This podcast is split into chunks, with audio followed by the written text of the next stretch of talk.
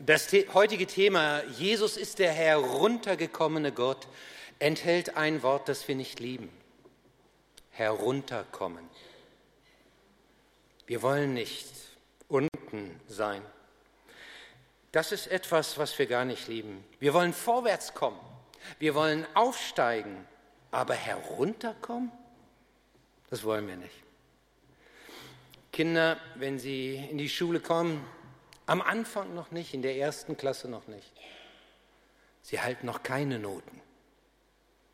Aber irgendwann steht dann unter der Klassenarbeit eine Beurteilung, eine Note. Und nach einer gewissen Zeit nicht nur eine Note, sondern oft auch noch ein Notenspiegel. Ein Notenspiegel da steht dann 1, 2, 3, 4, 5, 6 oder was man gerade als Beurteilung hat. Und dann steht, so und so viele haben eine 1 geschrieben, so und so viele eine 2, so und so viele eine 3, sodass man genau gucken kann, wo man ist. Und selbst wenn kein Notenspiegel drunter steht, dann ist es so, dass manche Eltern diese grausame, vergleichende Frage stellen. Was haben denn die anderen geschrieben? Oder schlimmer noch, was hat denn XY geschrieben? Ich hoffe, du machst das besser als ich selbst. Dass dieses Denken nicht sich so in dein Kind hineinpflanzt, dass es darunter leidet. Aber spätestens, auch selbst wenn du das alles wunderbar machst, irgendwann, wenn die Schule beendet ist, und wenn es darum geht, eine Lehrstelle zu bekommen, dann, dann wird gefragt, wie ist denn der Durchschnitt? Oder wenn du an die Uni willst und willst ein besonderes Fach studieren, ein NC-Fach, Numerus Clausus. Das heißt, ab einer bestimmten Nummer ist Clausus, ist geschlossen. Da bist du nicht mehr dabei. Dann beginnt dieses System zu wirken. Das Ranking, die Rangliste. Und eins möchten wir auf keinen Fall, da ganz unten stehen. Das lieben wir nicht. Wir wollen nicht unten stehen, wir wollen nicht herabgestuft werden, wir wollen oben stehen. Ich, ich werde das nicht vergessen. Ich war mit Klaus Pacher, dem Pastor der Paulusgemeinde hier in Bremen in den USA. Und wir wollten zurückfliegen. Und der Flieger war überbucht. Und wir kamen an den Schalter und man signalisierte uns, es gibt ein paar Probleme. Nach einiger Zeit begriffen wir, die wollen uns nicht in unseren Flieger lassen. Wir wiesen darauf hin, auf unseren Tickets steht, wo wir sitzen. Sie sagten, nein, es tut uns leid, Plätze sind schon besetzt. Das war für Klaus unheimlich schwer. Ich habe diesen lieben Kollegen noch nie so traurig niedergeschlagen gesehen wie in diesem Moment. Er hatte nämlich das genau getimt. Wenn wir rechtig, rechtzeitig zurückkämen am Sonntag, dann könnte er am Montag zu einer großen Konferenz fahren und dort war er einer der Hauptredner. Aber wenn wir erst am Montag kämen, dann war das vorbei. Und man machte uns klar, nein, es tut uns leid. Sie können morgen wiederkommen. Als wir am nächsten Tag wiederkamen, da änderte sich unsere Stimmung schlagartig, als man uns sagte, wir haben sie abgegradet, hochgestuft. Sie fliegen nicht in der Economy Class, wo man sitzt wie eine Ölsardine in der Konserve, wo du immer Angst hast, wie kriege ich mein Besteck dahin, ohne dass ich meinen Nachbar gleich mit Kaffee oder irgendwas anderes überschütte, wo du nicht weißt, wo du dein eigenes Fahrgestell ausfahren darfst. Nein, Business. Boah. Porzellangeschirr. Welches Menü hätten Sie denn gern? Welcher Wein darf es denn sein? eigener Bildschirm, welchen Film sehen wir uns denn an unter denen, die, dazu, die wir wählen können? Wir kamen uns richtig gut vor. Ein Sitz, das war kein Sitz mehr, das war ein Sessel, das war ein Sofa. Das konnten wir so gerade stellen, wie wenn wir zu Hause im Bett liegen würden. Business, hochgestuft. Na, das war für uns kleine Pastoren ja das Richtige, ne? Da konnten wir auch endlich mal was erzählen. Wie wäre es wohl gewesen, wenn es umgekehrt gewesen wäre? Wenn man uns herabgestuft hätte. Nun, von Economy kannst du nur noch auf der Flügel sitzen, aber äh, wenn wir was anderes gebucht hätten, ja, da hätten wir wahrscheinlich geschimpft auf diese Fluggesellschaft, die das überhaupt nicht im Griff hat und was denen einfällt. Nein, wahrscheinlich könnte jeder von uns eine Geschichte erzählen, wo er so der Held ist, wo er das mal so richtig gut gemacht hat. Ungern erzählen wir Geschichten, bei denen wir schlecht wegkommen, wo wir so Loser sind. Das mögen wir nicht. Ich habe vor einiger Zeit mit einigen gesprochen, was sie sich für Predigten wünschen. Also in dem, was ein Gottesdienst ausmacht, die Predigt mit ausmacht.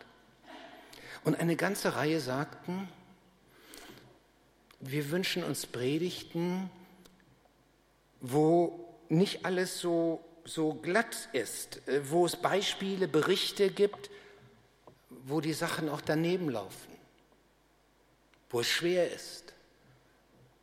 Erzählt ihr als Pastoren doch auch mal von euren Schwächen, da wo ihr kämpft und wo es euch auch nicht gelingt.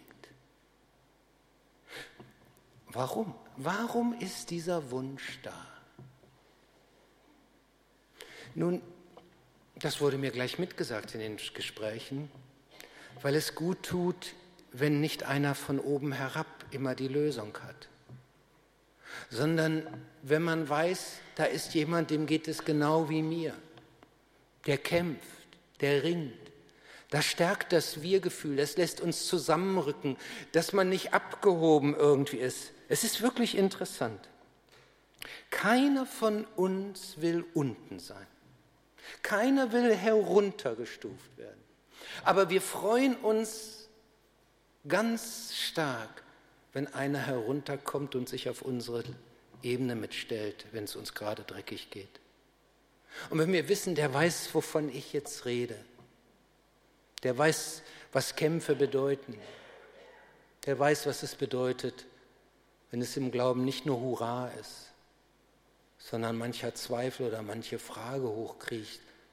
Der versteht mich. Seht ihr, und da sind wir genau an dem Thema, was uns heute beschäftigen wird. Jesus, der heruntergekommene Gott, kein abgehobener Gott, sondern ein Gott, der herabgekommen ist, der heruntergekommen ist. Und es gibt kaum einen Bibeltext, der das stärker beschreibt als ein Abschnitt aus dem Philipperbrief, Kapitel 2, die Verse 5 bis 11. Ich lese es einmal vor. Seht auf Jesus Christus. Obwohl er in göttlicher Gestalt war, hielt er nicht selbstsüchtig daran fest, Gott zu sein. Nein, er verzichtete darauf und wurde einem Sklaven gleich. Er nahm menschliche Gestalt an und wurde wie jeder andere Mensch geboren. Aber er erniedrigte sich noch mehr. Im Gehorsam gegenüber Gott nahm er sogar den Tod auf sich. Er starb am Kreuz wie ein Verbrecher. Deshalb hat ihn Gott auch so unvergleichlich hoch erhöht und hat ihm als Ehrentitel den Namen gegeben, der bedeutender ist als jeder andere Name. Und weil Jesus diesen Namen trägt, werden sich einmal alle vor ihm auf die Knie werfen, alle, die im Himmel, auf der Erde und unter der Erde sind. Und jeder, ohne Ausnahme, soll zur Ehre Gottes des Vaters bekennen, Jesus Christus ist der Herr. Das Erste, was ich hier so sagen will und das, was ich vor allen Dingen sagen will, das lässt sich hier so zusammenfassen. Jesus ist heruntergekommen, um Mensch zu werden. Am letzten Sonntag haben wir über die Größe Jesu nachgedacht. Wir haben gesehen, Jesus ist einer, der die Welt bewegt, bewegt hat. Er hat Weltgeschichte geschrieben. Die Kultur, die Politik, die Gesellschaft, die Bildung, das ist über die Jahrhunderte von Jesus in einer ganz starken Weise beeinflusst worden. Die großen Universitäten in England, in Amerika kann man sich eigentlich nicht vorstellen, ohne das, was durch die Jünger Jesu spricht, was durch die Kirche später ähm, in, ähm, in Angriff genommen wurde. Jesus hat nur drei Jahre auf dieser Erde im Eigentlichen gewirkt.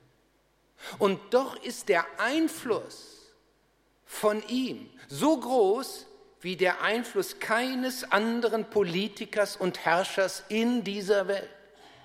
Egal, ob man an Jesus glaubt oder nicht. Das ist also kein, kein, keine Glaubenstatsache, keine Glaubensgeschichte, sondern es ist ein Faktum, eine, eine Tatsache, die der renommierte Historiker der Yale-Universität Pelican so zusammenfasst. Gleich, was man persönlich von Jesus von Nazareth hält oder über ihn glaubt.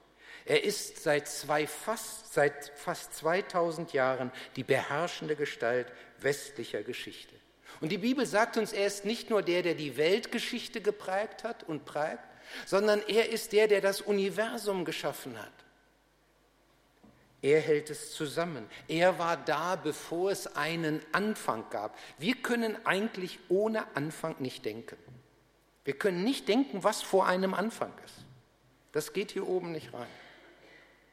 Wir überschätzen uns ja manchmal kolossal. Wissenschaftler sagen uns, dass wir uns nicht mal eine Zahl über eine, also Einheiten über 1000 vorstellen können. Wir müssen dann schon in der nächstgrößeren Kategorie denken. Vor einem Anfang war er da und am Ende wird er immer noch da sein. Und dann sagt die Bibel noch mehr. Am letzten Sonntag haben wir das gehört im Kolosserbrief. Sie sagt, Jesus ist Gott, er ist der Allmächtige, der Ewige, der wahre Gott. Und ich möchte das angesichts der theologischen Debatte, die im Moment ja immer noch durch Bremen mitgeistert, auch mal sehr stark oder klar im Blick auf die Stellung Jesu da, äh, hier sagen. Er ist nicht nur der wahre Gott, er ist auch der Einzige, der uns zu Gott, dem Vater, führen kann. Er selbst sagt, ich bin der Weg und die Wahrheit und das Leben. Niemand kommt zum Vater, denn durch mich. Diese Größe und Macht, die stand am letzten Sonntag in der Predigt, in der, im Fokus, in der Mitte. Und heute? Heute geht es nicht um die Macht, sondern um seine Ohnmacht. Heute geht es nicht um seine Größe, sondern um seine Niedrigkeit. Denn Jesus ist der heruntergekommene Gott. Und für mich ist das noch faszinierender als die Größe und Macht Gottes. Hier heißt es, obwohl er in göttlicher Gestalt war, hielt er nicht selbstsüchtig daran fest, Gott gleich zu sein. Nein, er verzichtete darauf und wurde einem Sklaven gleich. Er nahm menschliche Gestalt an und wurde wie jeder andere Mensch geboren. Paulus sagt, er ist der Allerhöchste, er war Gott, aber er verzichtet auf seine göttlichen Hoheitsrechte. Er, der aller Anbetung würdig ist, wird ein hilfloses Kind in einem Stall geboren, in einem Tierstall. Er wird Mensch. Armseligkeit wird sein Kennzeichen, denn das wird hier gesagt. Dies ist das Zeichen, an dem ihr erkennt. Ihr werdet ein neugeborenes Kind finden, das liegt in Windeln gewickelt in einer Futterkrippe. Gott in einem Futtertrog. Alter, ich finde, das sprengt die Vorstellungskraft über Gott. So stellen wir uns Gott doch nicht vor. Er, der die Natur geschaffen hat, der Früchte geschaffen hat, er selbst leidet Hunger. Er, der alle Kraft hat, wird müde und leidet Schmerzen auf dieser Erde. Er ist der heruntergekommene Gott. Einem, der sein Jünger werden wollte, sagt er, die Füchse haben ihren Bau und die Vögel ihr Nest. Aber der Menschensohn hat keinen Platz, wo er sich hinlegen und ausruhen kann. Er, der die Welt geschaffen hat, der die Welt sein Eigentum nennt, hat keinen Platz. Wenn wir nachher nach Hause gehen, Wenn wir uns freuen, wenn wir zu Hause schön sitzen können, essen können, den Nachmittag genießen können, eine Wohnung haben. Er hatte das dann nicht mehr. Er, dem alles gehört, hatte nichts. Er ist der heruntergekommene Gott. Paulus geht sogar noch weiter und sagt, er wurde einem Sklaven gleich. Dazu muss man wissen, dass der Sklave in der damaligen Gesellschaft im römischen Reich ganz unten stand. Und man achtete äh, im römischen Reich sehr darauf, welche Stellung einer hatte. Das konnte man sogar außen sehen. Also die 600 Senatoren, die ganz oben in der äh, Hierarchie standen, die durften eine Toga tragen mit einem Purpurstreifen. Eigentlich war eine Toga kein so alltagstaugliches Gewand. Manche brauchten richtig einen Sklaven, damit sie überhaupt in diese Toga richtig reinkamen. Aber nach außen verkörperte diese Toga was und dann noch mit Purpur. Während die darunterstehenden, die zweite große Gruppe, die auch viel bedeutete, das waren die berittenen Soldaten, die durfte auch eine Toga tragen, aber ohne Purpur bitte. Stattdessen durften die goldene Ringe auch, also nicht stattdessen, die durften eben goldene Ringe auch noch tragen. Und das war auch so ein Statussymbol, eine Statussymbole, die sofort signalisierten, ich gehöre da oben hin. Wir lieben ja Statussymbole bis heute, ne? Boah, so ein Auto fährst du. Wie viel PS? Oder was auch immer. SUV. Und man versteht gar nicht, was ein SUV ist, aber es ist auch beeindruckend. Und ey, das Smartphone. Wow. Nee, wir haben unsere Statussymbole. Wo wohnst du denn? Im Viertel. Oh, cool. Und du? Hochding. Oh.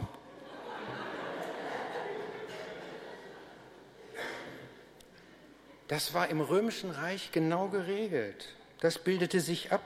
Manchmal denke ich, für all diejenigen, die jetzt vielleicht im Start in dem Beruf sind, nach der Uni, ich wünsche euch, dass ihr erfolgreich in euren Berufen seid. Ich wünsche euch, dass ihr ein Stück Karriere machen dürft. Aber ich wünsche euch eins nicht, dass ihr denkt, ihr seid mehr, wenn der in der Karriereleiter weiter oben steht und euer Leben und eure Person sei besser. Ich wünsche euch nicht, dass ihr Statussymbole tragt, um deutlich zu machen, ich gehöre dazu. Im Römischen Reich war das per Gesetz geregelt. Nur jemand, der kein Sklave war, durfte eine Freiheitsmütze tragen. Welchen Beruf man ausüben durfte, wie man heiraten durfte, das hing alles von dem Status ab, in dem man sich befand. Zwei Prozent gehörten zu der hohen Klasse. 98 Prozent zu dem Rest. Und ganz unten beim Rest stand der Sklave. Das war die unterste Stufe. Und genau da wollte Gott hin. Das heißt hier, er wurde einem Sklaven gleich. Er wollte ganz unten hin. Er wurde ein Niemand. Es heißt hier, bei Luther, er entäußerte sich selbst, im Griechischen steht da, er entleerte sich selbst, er wurde zu einem Nichts. Keiner von uns will ein Niemand sein. Wir freuen uns, wenn wir beachtet werden. Und er sagt, oh, schön, dass du da bist. Am besten, wenn es noch jemand tut, der irgendwie gesellschaftlich sehr hoch an, angesehen ist.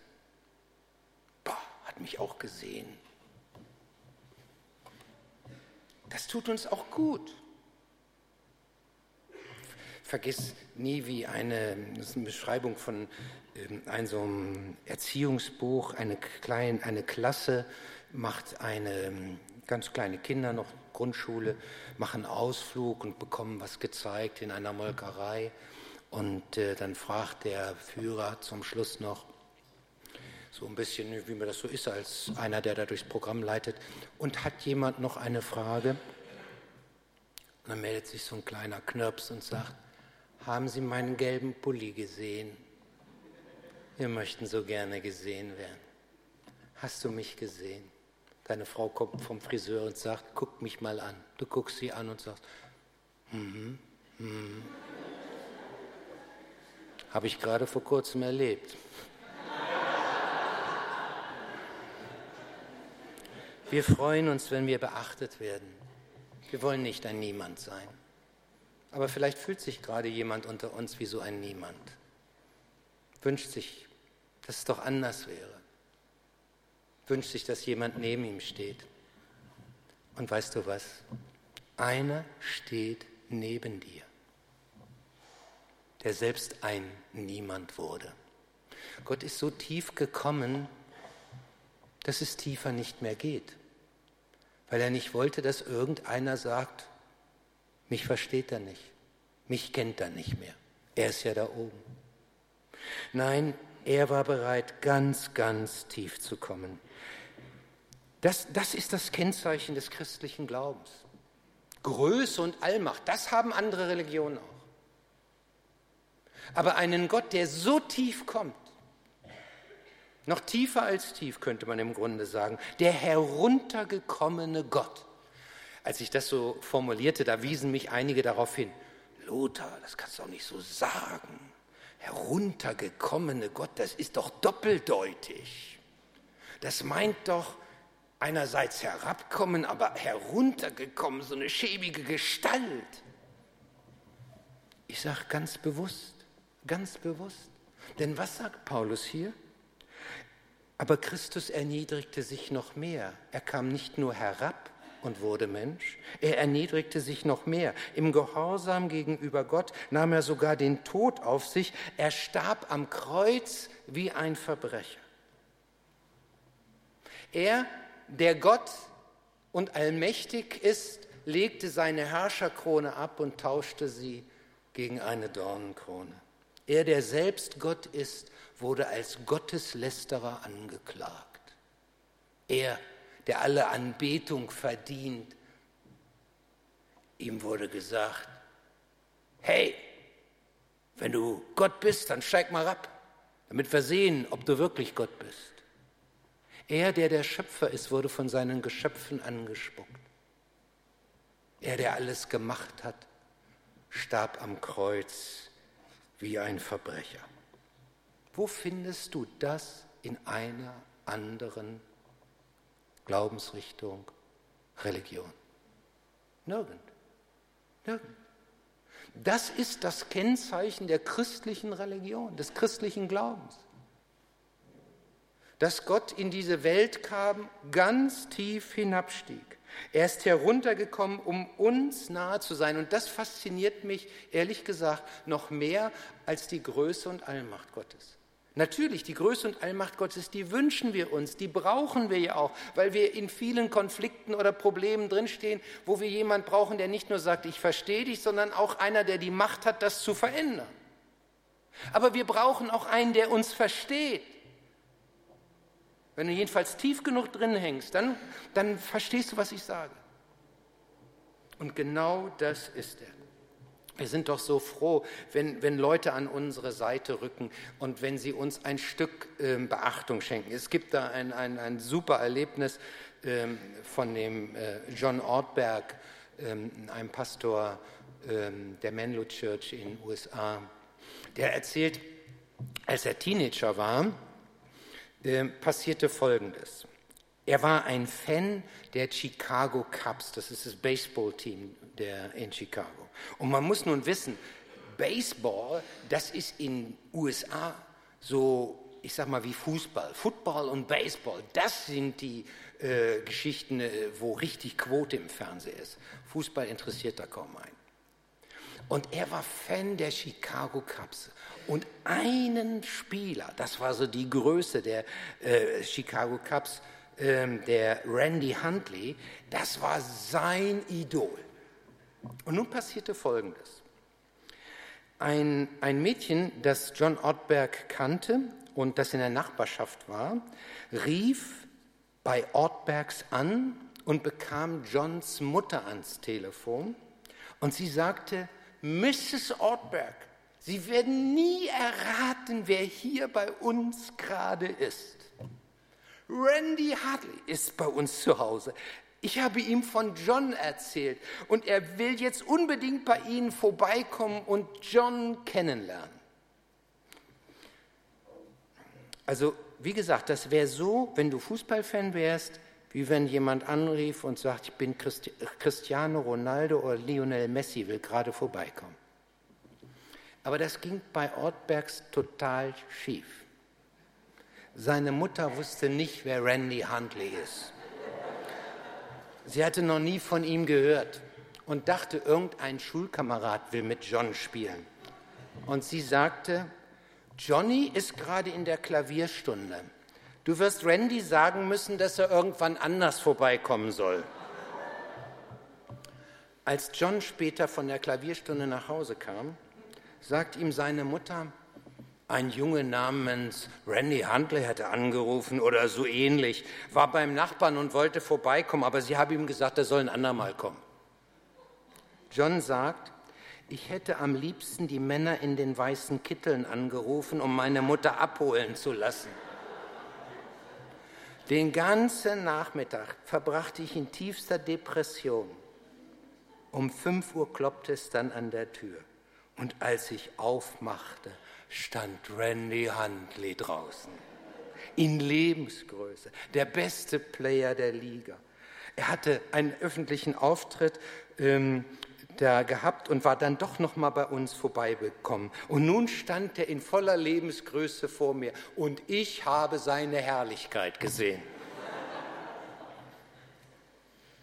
Weil ein prominenter Spieler sich Zeit nahm, einen kleinen Jungen zu besuchen, war John Ortberg total glücklich.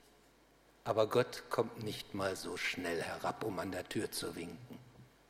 Nein, er ist herabgekommen ganz tief, um uns zu zeigen, ich bin bei euch. Ich verlasse alles nur, um euch ganz nahe zu kommen. Was hat das für Auswirkungen wenn wir mal darüber nachdenken, dass der Schöpfer so tief steigt, dass er praktisch unter die Geschöpfe sich ordnet, unter seine Geschöpfe. Was heißt das für Auswirkungen für unseren Umgang miteinander als Geschöpfe? Was hat das für eine Auswirkung, wo ich vielleicht als Chef anderen übergeordnet bin? Was hat das für Auswirkungen in unserem Miteinander, in, in den Familien? Wenn wir auf einmal begreifen, dass der, der so weit über uns steht, doch so tief herabgekommen ist, was hat das für, für ein, eine Auswirkung auf uns? Jesus macht das sehr klar. Und damit bin ich beim zweiten, einer Geschichte, die in Johannes 13 berichtet wird. Und das ist eigentlich ja nicht nur das zweite, sondern schon fast der Schluss. Jesus sagt da, ein Beispiel habe ich euch gegeben, damit auch ihr so handelt, wie ich an euch gehandelt habe. Denkt daran, ein Diener ist nicht größer als sein Herr. Und was war das Beispiel? Nun, es war Passa, das Passa stand bevor. Und es war alles bereitet, dass Jesus mit seinen Jüngern dieses Passafest, wo Israel sich erinnert, dass es einmal aus Ägypten fliehen konnte, dass Gott es befreit hat, ähm, mit einem besonderen Mahl eben begeht. Alles wartete, dass Jesus nun als ihr Tischherr dieses Passamal mit den gewohnten Worten, die man damals dann immer sprach, die das Passa einleiteten, eröffnen würde. Aber Jesus eröffnete das Passa nicht. Stattdessen steht er auf, legt sein Obergewand ab, bindet sich ein Tuch wie eine Schürze um. Die Jünger schauen, was macht er da? Soll das? Aber je mehr er dann fortschreitet, desto mehr begreifen sie, was sich hier auf einmal abspielt. Als er dann die Waschschüssel holt, die hatte der Gastgeber schon dorthin gestellt. Denn normalerweise war es dann schon so, dass die Füße vorher gewaschen wurden von jemand. Aber das, das, das war nichts für die Jünger, anderen die Füße zu waschen. Normalerweise hat man dafür einen Sklaven. Aber selbst ein jüdischer Sklave konnte nicht gezwungen werden, einem anderen die Füße zu waschen. Also der stand schon ziemlich weit unten. Aber das konnte man nicht von ihm verlangen. Ein Ausländer, so ein Italiener oder Türke, ne? Im übertragenen Sinn, der konnte das dann machen. Und auf einmal steht Jesus auf und macht es. Dazu muss man wissen, das Verhältnis von Schüler und Meister, also von Rabbi und seinen Jüngern, das war ein besonderes. Normalerweise konnte man als ein Schüler nicht den Rabbi unterbrechen, den sprach man normalerweise auch nicht mit Namen an, sondern man sagte, Rabbi, darf ich eine Frage stellen? Und genau dieser Rabbi, der geht ganz tief herab. Das heißt hier, er wäscht ihnen die Füße. Fängt beim ersten an. Und Johannes beschreibt das so, als ob das ganz still vor sich geht. Keiner eine Frage erst zu stellen wagt, als ob Jesus auch nicht sah. Und Jesus geht dann bis zu Judas. Und Judas war der, der ihn verraten der, der, der, der den Verrat im Grunde schon begangen hatte. Er war schon vorher bei den hohen Priestern und den Verantwortlichen damals gewesen und hat gesagt, wenn ihr den Jesus fangen wollt, ich gebe euch ein Zeichen, wir machen was ab. Und jetzt sitzt er da in der Runde und Jesus kommt auch zu ihm und er weiß alles. Er weiß, dass Judas ihn verraten wird. Und wäscht ihm trotzdem die Füße. Johannes drückt es so aus. Jesus wusste, dass für ihn die Zeit gekommen war, diese Welt zu verlassen und zum Vater zu gehen. Darum gab er denen, die in der Welt zu ihm gehörten und die er immer geliebt hatte, jetzt den vollkommensten Beweis seiner Liebe. Als er in die Welt kam, trug er Windeln. Als er die Welt verließ, einen Sklavenschurz. Damit ist das, was wir als Größe uns so vorstellen, auf den Kopf gestellt. Und was heißt das eigentlich für uns? Was macht das? Wenn der große Gott uns so nahe kommen will, der will uns dienen. Was hättest du gern, Lothar? Was hättest du gern, Johannes? Wie kann ich dir dienen? Wir haben in diesem Gottesdienst etwas, was wir auch so noch nicht gemacht haben. Ich weiß nicht, was das eben in dir so auslöst. Das heißt ja dieses Thema Faszination Jesus. Und darunter steht das Unterthema Jesus ist. Und heute habt ihr eine Karte bekommen. Da steht nicht das Thema drauf, sondern diese freigelassenen Zeilen. Jesus ist. Und da kann nun jeder das hineinschreiben, was Jesus für ihn ist. Meine Hilfe, meine Rettung, der, dem ich gerne nachfolge, so wie ein Bekenntnis. Das, was es bei dir ausgelöst hat. Es kann aber auch etwas sein, dass du eine Bitte hineinschreiben willst.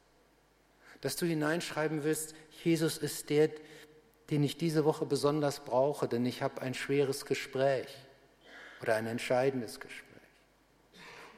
Oder Jesus ist der, der meinen Vater anrühren möge, denn er ist schwer krank. Vielleicht ist es aber auch so, dass du noch Fragen hast, Zweifel, sodass du reinschreiben würdest, Jesus ist der, den ich im Moment nicht verstehe. Wie konnte er zulassen das? Diese, diese Karten sind so gedacht, man kann sie entweder nach Hause nehmen oder aber sie können wie eine Glaubenswand, wie eine Kommunikationswand mit Gott sein, in die auch andere hineinschauen dürfen. Wir werden das gleich so machen. Wir werden miteinander singen. Also als erstes kommt ein Instrumentalteil, muss ich vielleicht richtig direkt sagen, wo wir auch die Kollekte einsammeln für die eigene Gemeinde. Aber während dieser Zeit kann jeder von uns einen Stift nehmen und wenn du keinen Stift hast, da werden gleich Leute rumgehen und werden Becher haben, in denen Stifte sind. Und du kannst diese Karte während dieses Instrumentalteils ausfüllen. Und dann singen wir und während dieser Praise-Zeit lade ich euch ein, hier werden Tafeln stehen, die jetzt noch dastehen. Ihr könnt nach vorne kommen und könnt eure Karte hier rankleben. Braucht ihr nur gegenzudrücken, die sind so präpariert, dass die Karte daran hält. Und ich lade euch ein, zu reagieren auf das, was Jesus ist, was er für uns, was er für jeden Einzelnen von uns sein will. Wir wollen jetzt zusammen beten. Herr Jesus Christus, wir danken dir, dass du der heruntergekommene Gott bist, dass du der bist, dem wir alles sagen können, der uns versteht und der uns tragen möchte, der alles gegeben hat. Und ich bitte dich, dass du jedem von uns hilfst, das zu erkennen. Wir können so viel sagen, aber das Entscheidende ist, dass du hilfst, dass das ins Herz hineinfällt. Und dafür brauchen wir sogar dich. Und so bitte ich dich, vertief du das, was wir gesagt, was wir gehört haben. Amen.